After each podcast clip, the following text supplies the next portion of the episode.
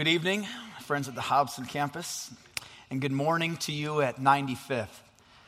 Um, I don't have a joke, I don't have a survey to start this weekend. I just want to start by praying. Let's, let's go to the Lord, all right? Father, as we come together, I know that many of us carry our distractions into this place. Lord, I pray that you would wage war against those. Help us to focus. Help us to focus our attention on you. Lord, I pray for myself that you would allow me to speak your words, that we could honor you in the time that we have here, that even the things that I might say would not be distractions for the people who hear. We pray these things in the name of Jesus. Amen. As we started this sermon series about five weekends ago, um, I had known that God had some specific things He wanted to share with our church and impress upon my heart, and it was why we almost didn't preach this sermon series. We were planning another one, and God kind of threw a change of plans in there, as He oftentimes does. In the first week we were together, we talked about what distractions were. And if you were with us then, you may remember that we identified and defined what a distraction is. A spiritual distraction, even more specifically, is anything that steals our focus from God. The point I tried to make in that first weekend is that it's not always the overt and obvious distractions, the sins and the things that take us away from Jesus, but oftentimes it's the wrong things that we focus upon. The next week, we talked about the things, the stuff in our life that becomes a distraction to us. The week following that, it was work, ambition, the things that we do that can distract us. And last weekend, we talked about the relationships that can distract us. But this weekend, I have one question to ask as we begin Is it possible that in your life, the church may be distracting you from God? I found something interesting in the Bible I wanted to share. Uh, Luke chapter 10. If you have the red Bibles, you can open them. I'm in page 795. This is kind of a commonly well known story um, that I felt God placed on my heart for a unique reason. let's read through that story together, beginning in verse 38. As Jesus and the disciples continued on their way to Jerusalem, they came to a village where a woman named Martha welcomed them into her home. Her sister Mary sat at the Lord's feet listening to what he taught. But Martha was worrying over the big dinner she was preparing. She came to Jesus and said, Lord, doesn't it seem unfair to you that my sister just sits here while I do all the work? Tell her to come and help me. But the Lord said to her, My dear Martha, you are so upset over all the details. There is really only one thing worth being concerned about. Mary has discovered it. And I won't take it away from her. Now, I want to look at this passage because the big question is corporately, together as a church, as the Compass Church, are we Martha or are we Mary? Let's look at Martha for a moment. Um, let me warn you, I'm going to be pretty harsh on Martha to make a point. I think Martha does a bunch of things wrong in this passage. Right off the bat, I think the first thing that Martha does wrong is Martha gets distracted. Jesus, the King of Kings and Lord of Lords, sitting in her living room, and Martha's making a dinner for him. And she continues to go back to the, to the kitchen and to work on the things and make sure the fine china is out and, and, and polish all the silverware and get everything ready. And she's so busy with all of the tasks that she neglects to focus on God in her own home. Martha was distracted. It is so easy for us to, to kind of come to Martha's help and be like, well, hold on, hold on. She's serving Jesus. She is serving the King of Kings and the Lord of Lords. Isn't that something that's good? Isn't it good for her to be spending her time serving Jesus? The Apostle Paul says in Acts chapter 17 that man, God is not served by human hands. And here we see Jesus spending time teaching and, and relating with his disciples. And Mary is at his feet, and Martha is in the kitchen. And how often is it that we get in the same situation where we think, well, I'm doing something for God?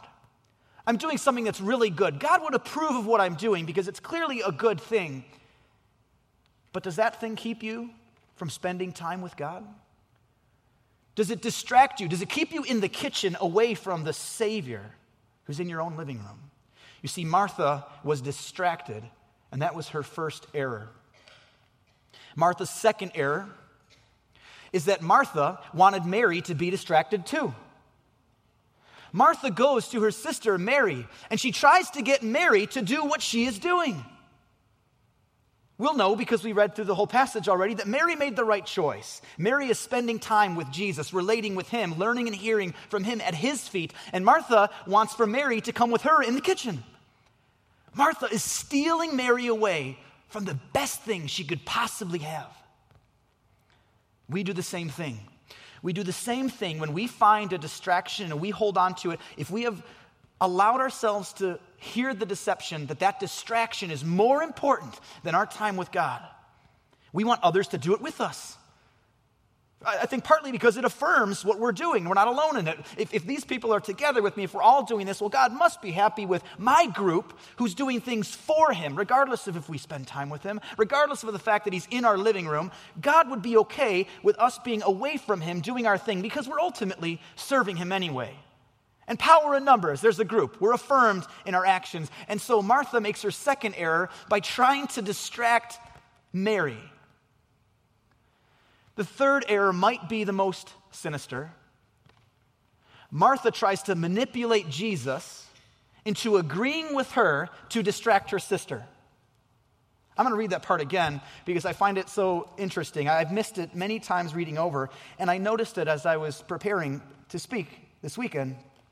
She comes to Jesus when she realizes that she was not having any help in the kitchen. She had more tasks than she could take care of. She comes to Jesus and she says, Lord, doesn't it seem unfair to you that my sister sits here while I do all the work? Now, hold on for a second. Anytime you challenge the King of Kings, a question like that, with that rhetorical type of uh, uh, tone in the voice, how, how ridiculous.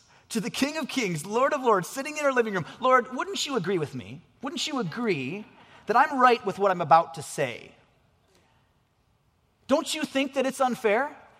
And she challenges Jesus with that question, and she goes on to even go further with it and commands the king of the universe tell her to come and help me. she tries to manipulate with the question, and then she directly commands Jesus you tell her to be distracted, you tell her to go away from you. Tell her to put her relationship, connection time, her sitting there hearing from you, put that second. Jesus, you tell her.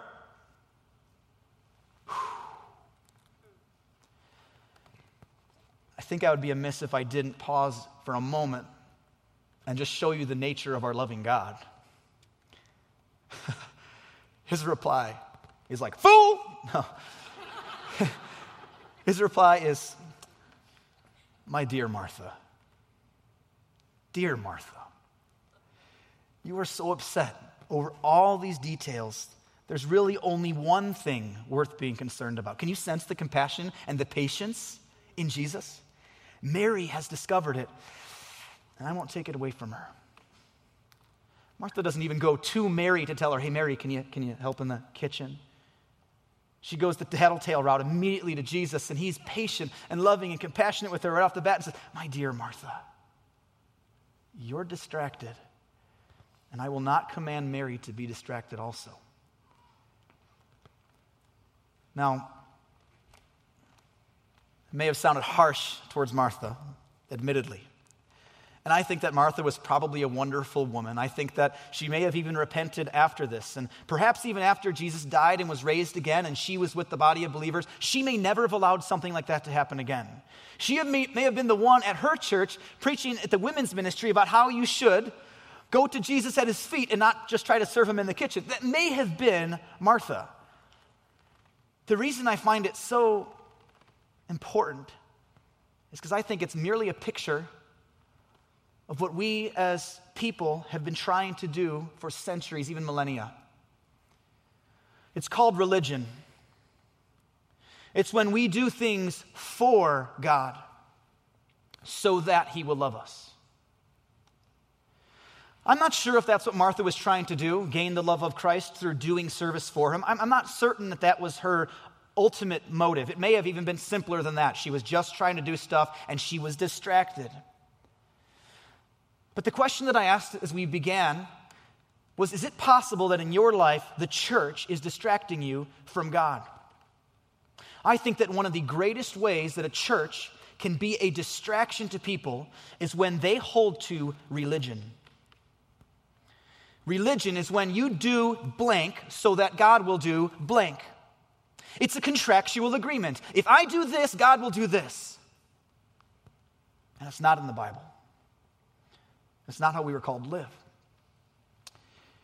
This last week, I was out of town. I was in Salt Lake City this whole last week, meeting with missionary partners who are there. Um, for those of you who may not know or may not remember, my wife and I are moving to Salt Lake County at the end of the summer, and we're going to go plant a church out there to be missionaries amongst those who are reaching out into the most unchristian region of our country. Second is three times more church than Utah.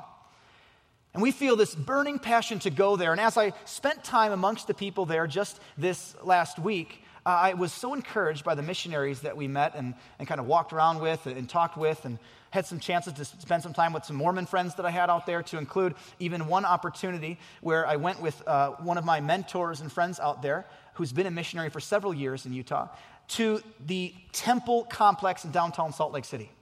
This is the absolute mecca for Mormonism, which is the most predominant religion in the area. And I emphasize religion when I say that because of the basic beliefs of Mormonism. Mormonism ultimately purports that we have to earn God's love, that our actions are what bring us salvation, that if we do enough good things, we may be worthy of heaven. In a nutshell, that's salvation. And so, myself and uh, my uh, missionary friend uh, were walking together around this temple complex, and uh, we ran into two Mormon missionaries, young girls who were together, and we realized they're both kind of doing the same thing. We were there trying to talk to people about Jesus and to share the good news, and they were there to talk to people about their religion and, and win people to that religion. And as, as I approached these, these girls and as we began a conversation, I kind of thought to myself, wow, we're both kind of doing the same thing at the opposite ends, on the opposite teams. These girls are kind of our enemy out here, you know? That's what it kind of went through my mind initially. We started the conversation with them, and it ended up being about a half an hour just sharing the gospel with these girls and trying to share the truth of what the Bible says. And the friend who was with me was incredibly knowledgeable in, in, in the faith and uh, particularly in the Mormon religion. And so he was such a help to help these kind of get into these conversations. And he asked, What do you believe about grace? What, what do you believe about the nature of grace and God's gift to mankind? What do you believe about it? And as he asked that question, what jumped, right into my mind, was, Ephesians 2 8 and 9, which is one of the earliest verses I'd ever memorized. For by grace you have been saved through faith, that not of yourselves, it is the gift of God, not of works, so that no one can boast. The whole point is that God freely gives us grace so it will not be on our works, but on His alone. And as we began this conversation with them, I realized very quickly that when a religion wants to control people and not allow them to know the truth of the real grace in the Bible, they do one of two things. They either don't let their people read the Bible or they write their own. And point in fact, uh, these girls pulled out the Book of Mormon and they said, Let me tell you what we believe about grace. And they opened up to 2 Nephi chapter 25, verse 23. She said, Read this out loud. And so my, my friend grabbed the, the, the, Mormon, the Book of Mormon, and he read through it, and he said, uh, he read, read that verse For by grace you have been saved after all you can do. And he said, You see, this is different than what our Bible teaches. Because this says that it's only after you've done everything that you can accomplish that God will give you grace. And they were like, No, no, no. Basically, you just have to earn God's love. And we were like, yeah, that's, that's the problem. I think the Bible tells we don't have to earn God's love. Like, no, you don't understand. You try your hardest and then God will love you. Was, oh, okay, no, I'm following what you're saying. That's not what the Bible says. Well, the Bible's corrupt. This is really the right one. And you have to earn God's love. And they kept going, and it was just a cycle. Like, really? Do you, do you realize, though, the difference? Do you know what you're, what you're listening to and what you're hearing? And finally, this, this one girl got really frustrated, and she said, Listen, let me talk to you as though you were an eight year old. And I was like, All right. Okay. and she says, I don't know if, I mean, she knew we were Christians, but I don't think she knew that we were missionaries out there. She says, let me, let me tell you this story. Imagine a mother who loves her children so much that she says, In order for you to have music lessons, I'm just going to pay for them. I'm going to pay for your music lessons just out of my love. Doesn't that child now owe something to the mother? That's what she said. And I thought to myself, That's grace for you? That's grace? And at that moment, I realized these girls aren't the enemy, they're the victims of the enemy. At the end of that conversation that seemed to go nowhere, we have to leave that in the hands of the Holy Spirit. We marched to the top of a precipice behind uh, the, the Capitol in Salt Lake City. There, we could see the entire county 1.2 million people, well over a million people, completely deceived by that lie that you have to earn God's love. And we prayed over the city. And I thought, that is not what God says. Try to put it in a different context. Try to think about what religion really is saying. Think about the evil that it purports. Imagine somebody who you love with an incredible amount of passion. Think of somebody in your life you have extraordinarily perfect as possible love for that person. I, I, think, of, I think of my little daughter, Bethany. I love my wife even more than my daughter, but I, I trust my wife is not so easily deceived. And I think of my little daughter who may be. Think of the person in your life who you love like that, who may be susceptible to deceit. Now imagine somebody coming into your home. I imagine someone putting Bethany on their lap and saying, Bethany, see this list? If you don't do all these things, your daddy won't love you. And he will not be your daddy anymore. If you've heard anything about my daughter, it's that I love her so much. And when I return home to that, I would kick in that door in the top of my lungs. You lie! And to turn to my daughter and say, I will always love you. There's nothing you can do to make me not. I would gladly give my very life for you at the hands of men be tortured for the sake of your life. There is nothing you can say or ever do, ever in your little life, that will make you not my daughter. Make me not love you. God loves us infinitely more than even that. And He didn't just love us with words, He didn't just say He would die for us, He did die for us. He was tortured at the hands of men. He was spit upon and mocked, even by his very own children. And his love knows no bounds. For it is by grace you have been saved through faith, that not of yourselves. It is the very gift of God, not of works, so that no one can boast. God's love for us is so great that he sent his one and only Son to this earth so that whoever believes in him will have eternal life, will not perish. I think of the truth of the gospel and think that when a church would twist and allow that to be manipulated and to be turned, it turns into this disgusting religion, religion, which is not biblical truth. Now, what if that wasn't just confined to the Mormon church? What if it wasn't just an issue for those in the LDS or those overseas in other unique uh, sects or, or those in different religions on the other side of the planet? What if that lie crept into our church? What if that were to sleep, kind of slink through the doorways, come in and land on your lap so that you think, in some small way perhaps, maybe seem minuscule, that you have to do something so that God will love you? It is a lie. It is an absolute lie. There is nothing that you could do that would make God not love you. He died for you. Whether you are sitting here as a believer in Jesus saying, I follow God wholeheartedly and I try my best to live for Him, I have surrendered everything that I have to Him, or if you are the one sitting there and saying, I'm not even sure if I believe in this God, and if I did, I'm kind of upset with Him for things He's done in the past in my life. Even if you were in either one of those seats, God loves you infinitely and perfectly. And religion is the lie that tells you that you must earn His love, that you must earn salvation, that you must work for it and it will not be spoken in here. And sometimes I think we need to be challenged by that. I do not believe for a moment that I have to earn my way into heaven, but I do, on occasion, struggle with trying to do good things to please God. You see, good works are extraordinarily important. They are very powerful, but good works are not a prerequisite for salvation. They are a product of salvation. When you love God and have given your heart to God and say, I want to follow and obey you, He begins to change you, turn you into a new creation. You can't help but do things that are right. You can't help but do good works because of how much you love God, but you don't do it so that you get into heaven. You do it because God has already invited you. And we are all susceptible to the lie, even a little bit of it. That we'll sin, we'll err, we'll do things that are wrong, and then we'll just try to do more good things later to even that out. And I've known Christians to do this exact same thing that it just, maybe if I even it out a little bit, we never say it out loud, but we live that way. You know, I haven't really lived life right in these past several years, so what if I just volunteer at the church? That will, that will wash that away.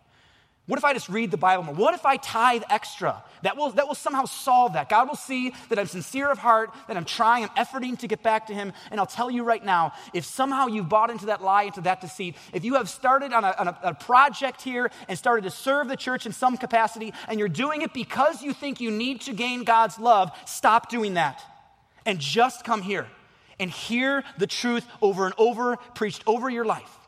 Because that lie cannot get in. It will turn to religion so quickly and it will lead you to a place that you were never made to go.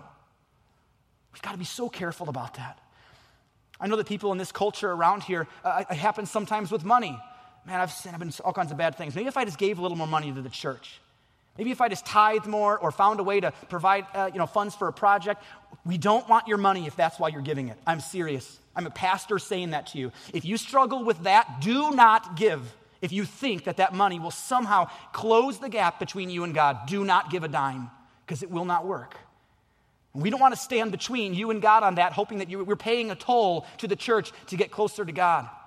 Because what happens is that when you love God and as you, you see that He loves you infinitely and unconditionally without restraint, your love becomes so overwhelming for Him, you don't care about your stuff, and then you end up becoming generous. But you don't act generous to win His love. You become generous because you have it. The church can become an extraordinary distraction when it holds to, when it preaches or lives out religion. And it can happen even in the individual level of people not even knowing that they're doing it. Challenge your hearts on that.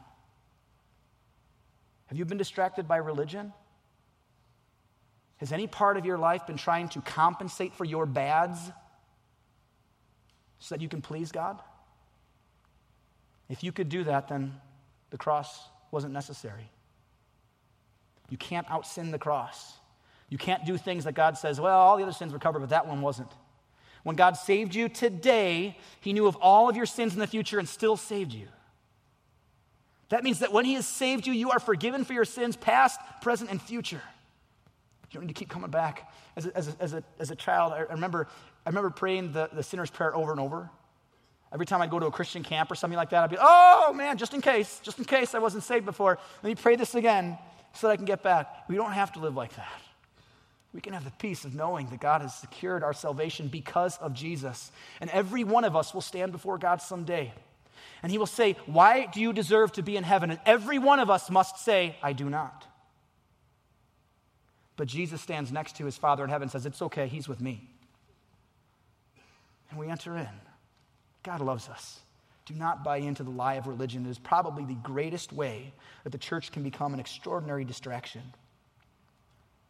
God wants you in your sin, He wants you in your brokenness.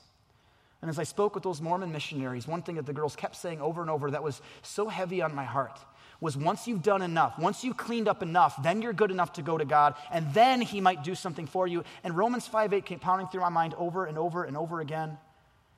God demonstrates His love for us in this that while we were still sinners, Christ died for us. In my sin, dead on the ground, God came and saved me.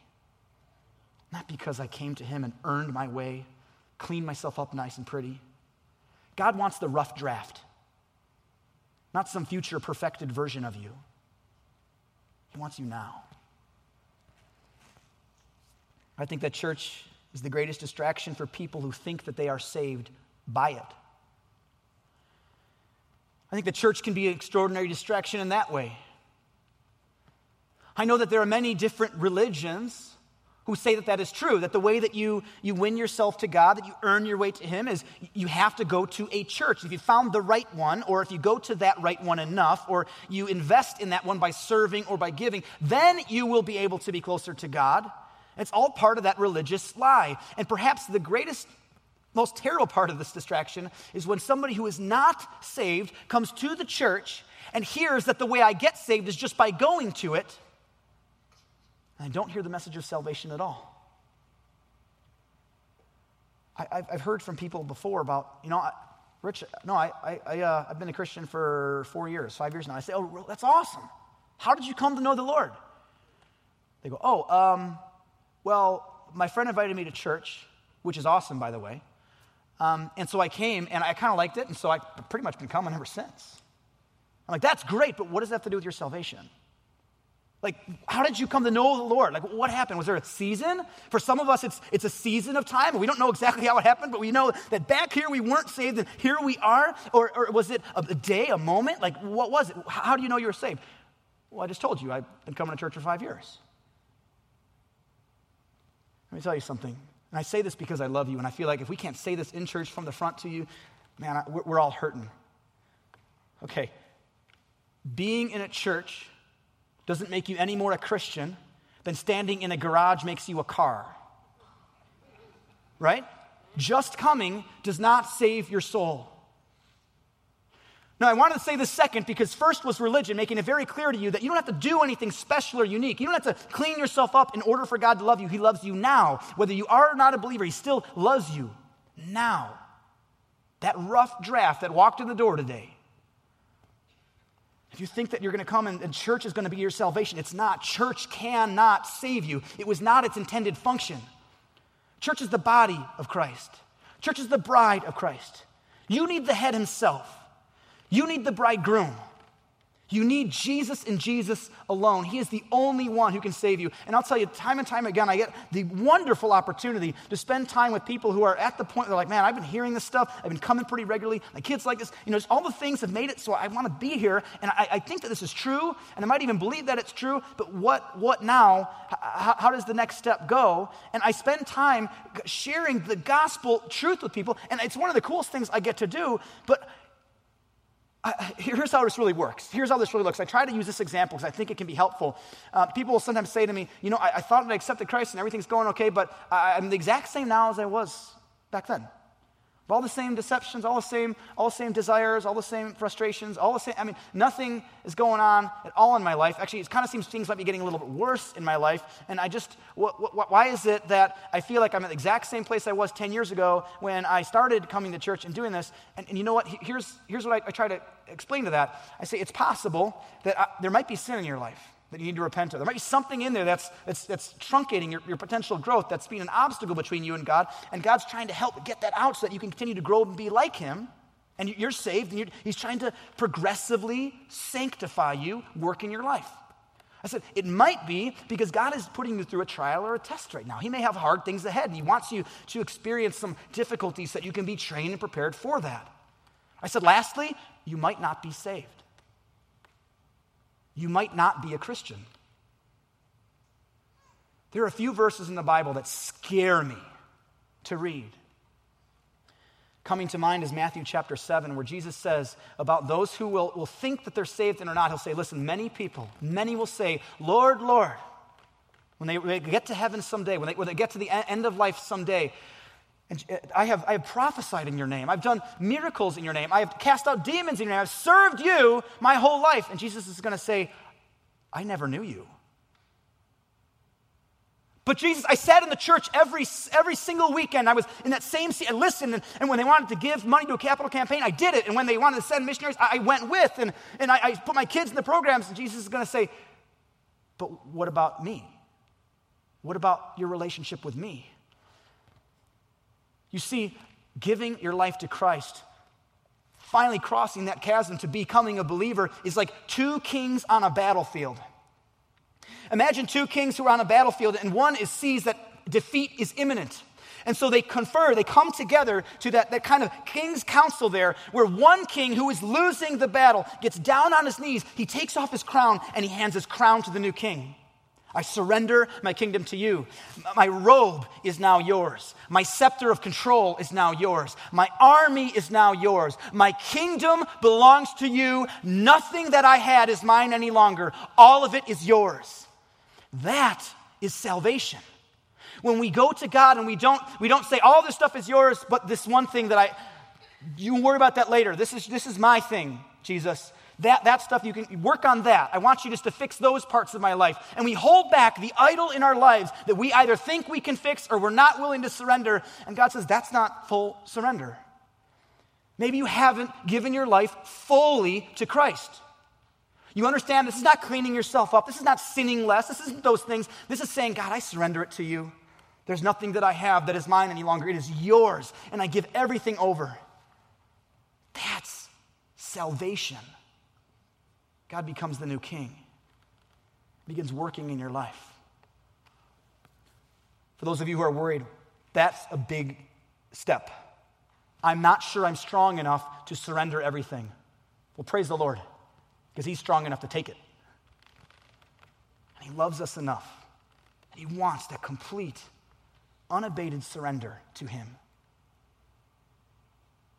Are you saved? When you study the scriptures, when you read those and you see what the Bible says about what it's like when you become saved and how God begins working in you, does that feel right or not? Is this a little awkward talking about this? The truth is, we should talk more about this here than anywhere else. Are, are, are, you genuinely saved? We, man, how important, the single most important thing we do. Are you, are you all right? Are you there? I think there's another possible way that the church can become a distraction, not just through religion, not just through those having a wrong opinion of the church, thinking that it will save you, but a church that focuses on people is distracting her people. Here's, here's, here's a quick quiz for you. Um, should the focus of your church be on believers or unbelievers? The answer is neither. The focus of God's church is on God. Our highest priority is worship of God. We worship God through the obedience to the Great Commission. We, we obey what He says, but our highest priority is God and God alone. Do you remember last week we went through Mark chapter 12 and the single greatest commandment when, he, when Jesus was asked, What's the single greatest commandment? Love the Lord your God with all your heart, with all your soul, with all your mind, and with all your strength. That is the highest purpose of the church, is to worship, adore, to love God.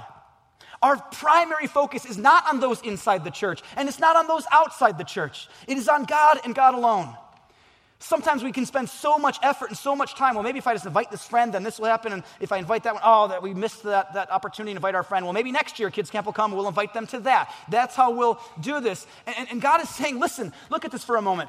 It's wonderful to invite the church. I think we should never stop inviting people to church. It's one of the things I love about the compass is we've always made that a big deal, and we've made it easy for you to go out and do. But just inviting to church is not salvation. It teaches somebody that church alone is what can save you. Look, people have asked me before, so you're going to plant a church? Well, how many people are you going to have? We're like, um, Bethany, me, Lord. You know, we don't have very many. They're like, well, how are you going to get people into your church? I say, listen, I'm not worried about getting people in. I'm, uh, the trick is getting them back out. Have you known this about churches? It can be so easy just to come in and become part, like, hey, we're just, church's whole purpose becomes just making service and, and then things for the people in the church. We just kind of love being on the little cruise ship and going along, and we have to fight against that and resist against it. The truth is, that can happen to us so easily. And we can neglect the fact that our highest goal, highest purpose is to worship God and God alone. I've heard that song that was just sung before I came up here, and those words are cutting razor sharp, and they're true because they come directly from the scriptures. It's almost exactly what God says in Isaiah chapter 1. Let me read this to you, eh, starting in verse 11, because God looked down on his people and they stopped focusing on him. They were distracted by themselves, by each other, by religion, by all kinds of things. And while they did every ritual that God commanded for them to do, it had nothing to do with God anymore. It was all only about them and other people. Starting in verse 11, I am sick of your sacrifices, says the Lord. Don't bring me any more burnt offerings. I don't want the fat from your rams or other animals. I don't want to see the blood from your offerings of bulls and rams and goats. Why do you keep parading through my courts with your worthless sacrifices? The incense you bring me is a stench in my nostrils. Your celebrations of the new moon and the Sabbath day and your special days for fasting, even your most pious meetings are all sinful and false. I want nothing more to do with them.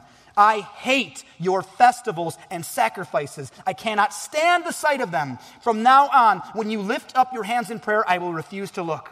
Even though you offer many prayers, I will not listen, for your hands are covered with the blood of your innocent victims. Oh, that whole list were things that God commanded of his people to do. Why is he so mad? Because they didn't do it for him anymore.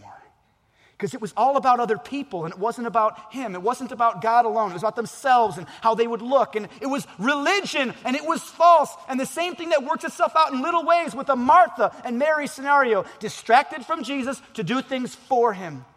That's when we trade, we, we trade knowing God for knowing about God. That's when we trade singing songs of praise to Jesus for singing songs about Jesus.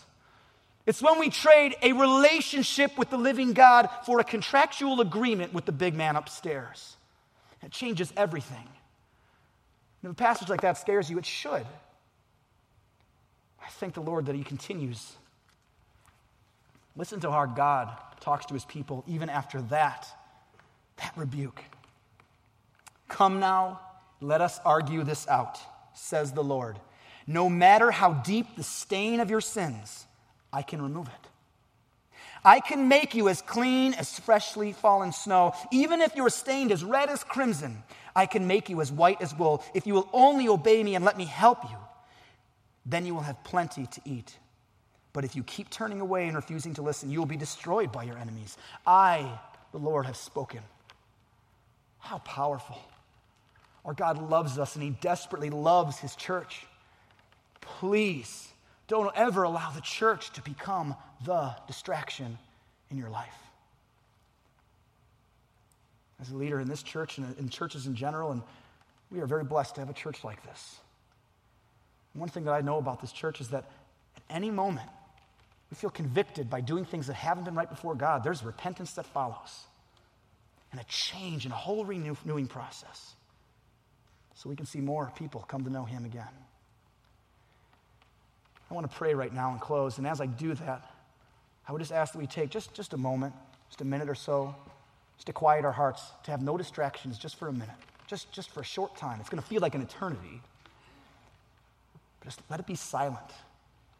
You pray and ask God, God, step in real quick. Are, have we allowed even this, this to distract us? Maybe repent if we need to. Let's go to God in prayer. Father, forgive us if that's ever been us. Lord, I know it's easy in my life even to, to buy into a portion, it's just a little part of the lie of religion sometimes. Try to do good things. Maybe you'll be really pleased if I do them. But Lord, I know. And any good work, that's a product of you sanctifying a person. It's not a prerequisite for their salvation. Father, help us. Search our hearts. There's anything in there that shouldn't be, expose it. Let's reunite, point ourselves to you, focus on you and you alone. We pray this in Jesus' name.